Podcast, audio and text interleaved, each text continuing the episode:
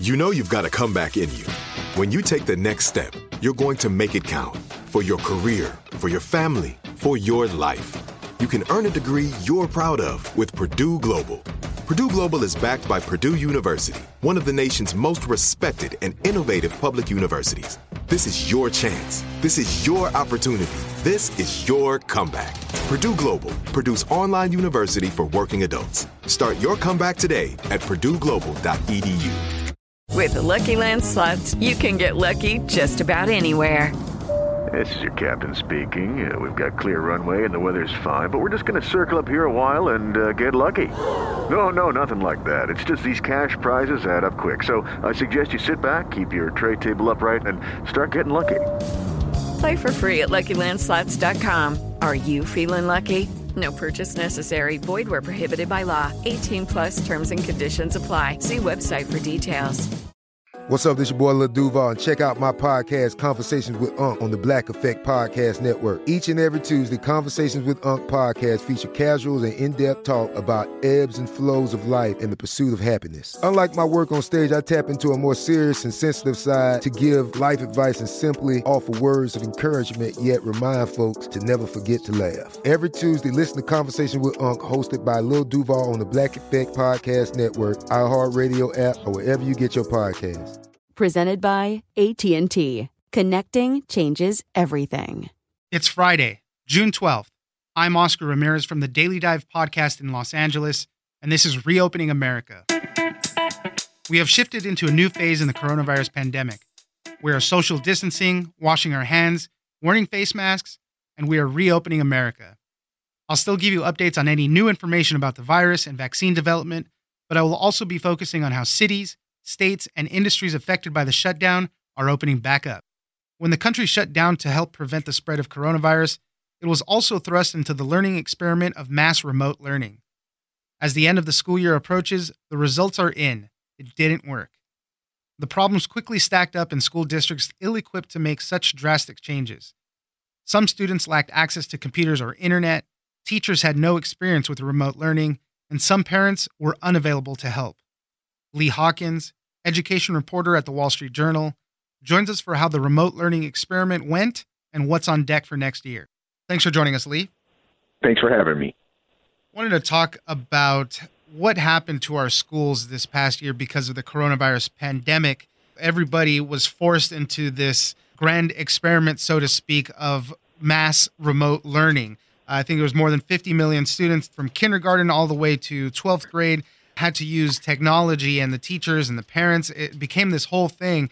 And, you know, after doing this for a few months, it's kind of the end of the school year now. People are starting to think ahead what's going to happen for this next school year. It seems like everybody roundly agrees that it was a pretty big failure due to a whole host of different reasons. Lee, tell us a little bit about it.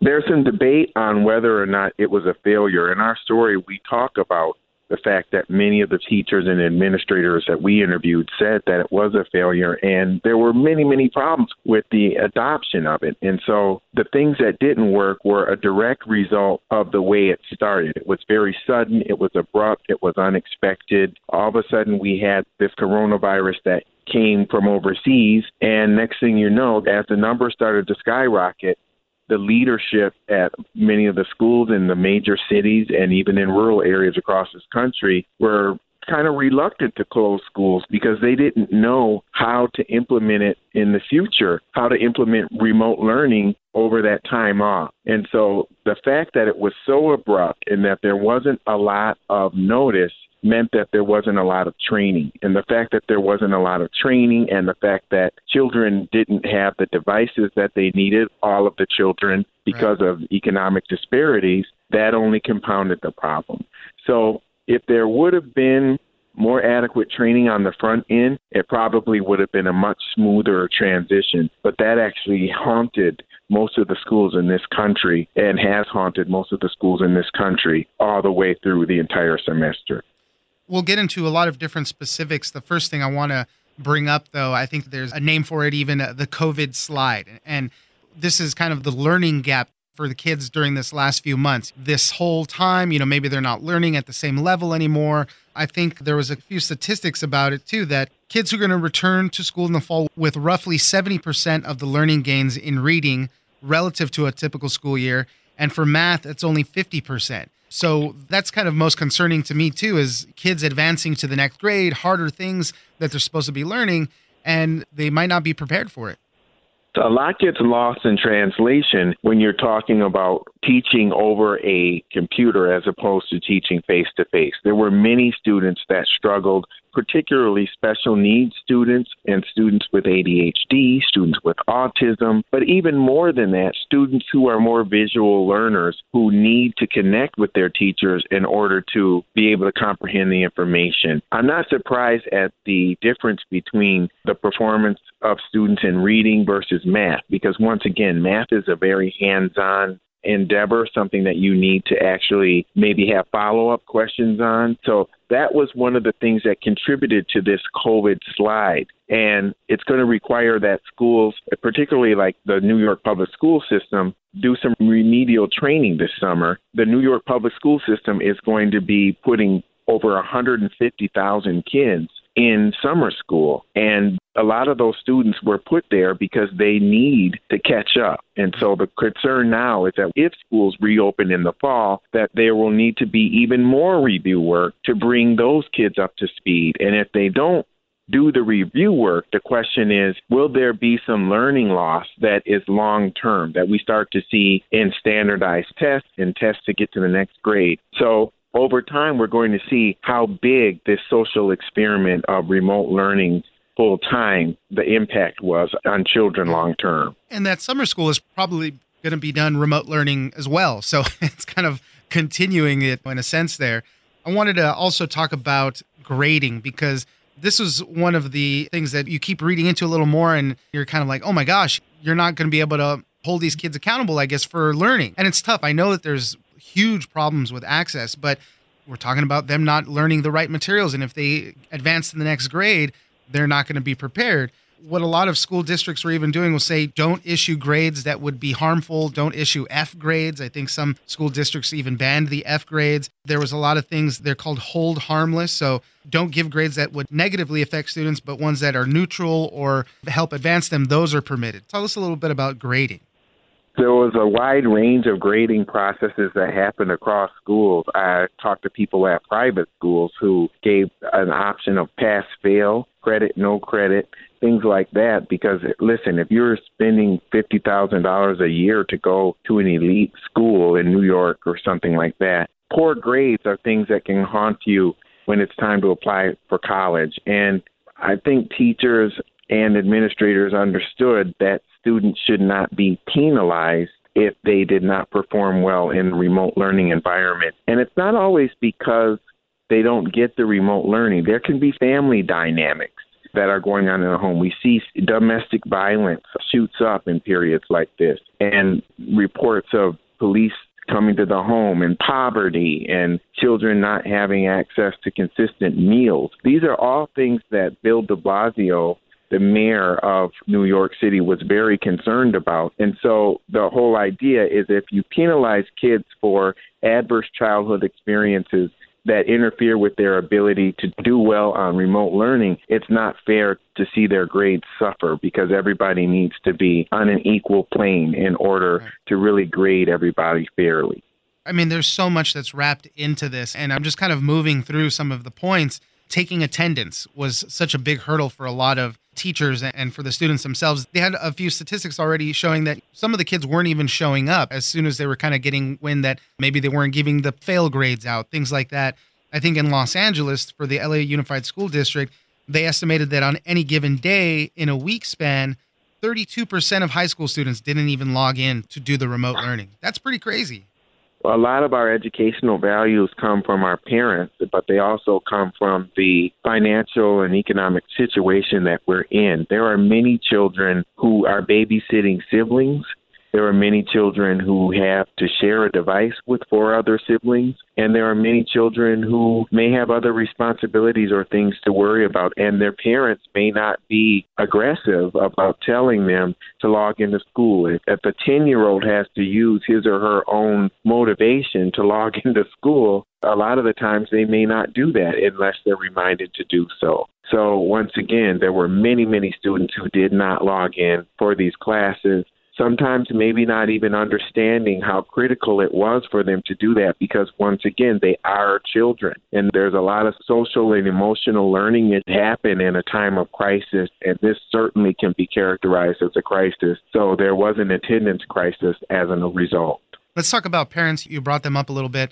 They were put in an, an especially hard place as well many parents aren't necessarily adept to teaching maybe life lessons, yes, but maybe not the book stuff. And they were kind of thrust into this position of having to be teacher and as you mentioned having to reinforce everything, hey, make sure you log in, make sure you attend the class, all this stuff. So the parents were put in a really hard place with this this whole process has made people appreciate teachers so much more. Definitely. I mean, there's a reason that teachers go to college and even get paid more if they receive a master's degree because it's not just about a parent's ability to understand and comprehend the material. A parent to step into a teacher's role effectively would need to understand the communication and interpersonal connection techniques that teachers use on a day to day basis to pull the best out of their students. And in a class of 30 students, a lot of times there can be clusters of students who have different ways of learning. And it's the job of the teacher to read those students. You can have a relationship with your child and not really know how to connect to them in a classroom. And there were a lot of parents that were put under a tremendous amount of pressure because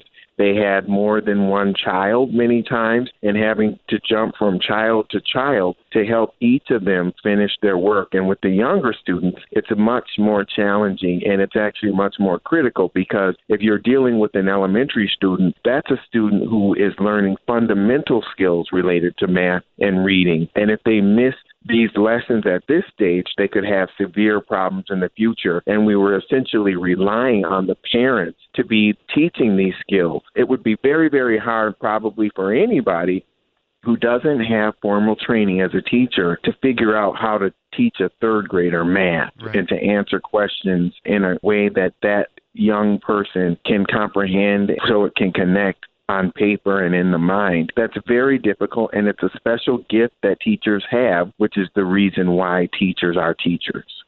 So, the school year is ending. Everybody's already looking ahead to, you know, as you mentioned earlier, summer school, even, and then what's beyond that, going back to school in the fall.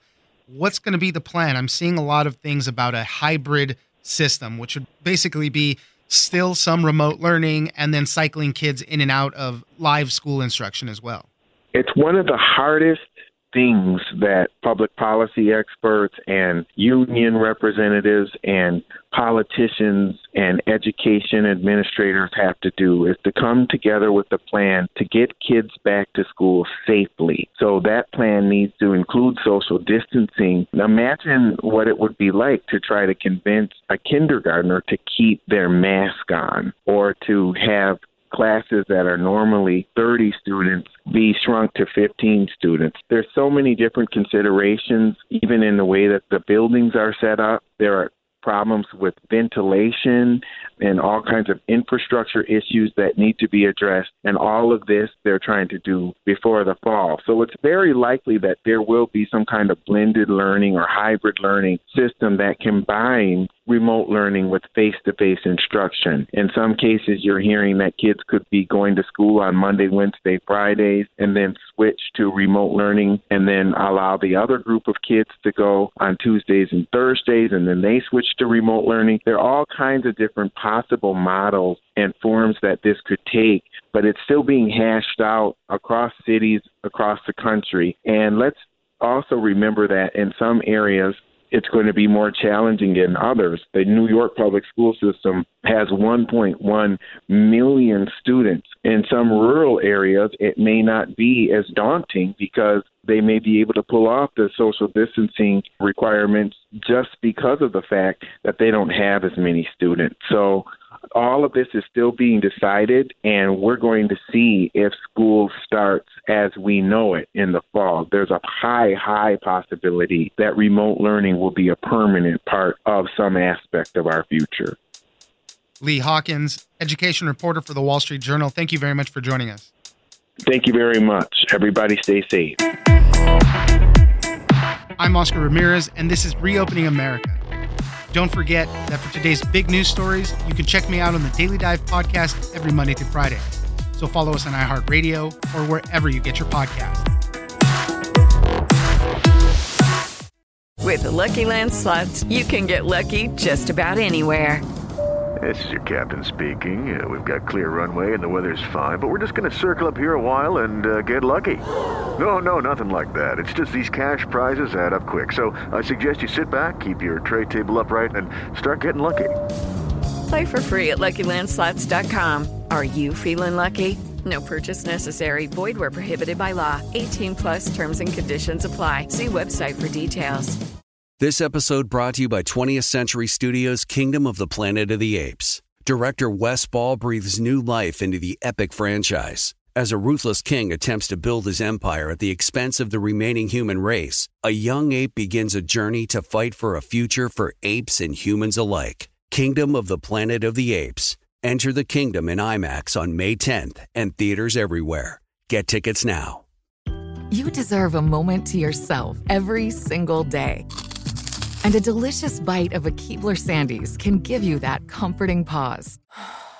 Because there's nothing like a weekend pause with the melt in your mouth magic of a Keebler Sandies. This magic is baked into simple shortbread cookies by Ernie and the Keebler Elves. So as life continues to fly by, make the most of your me moment. Take a pause and enjoy a Keebler Sandies.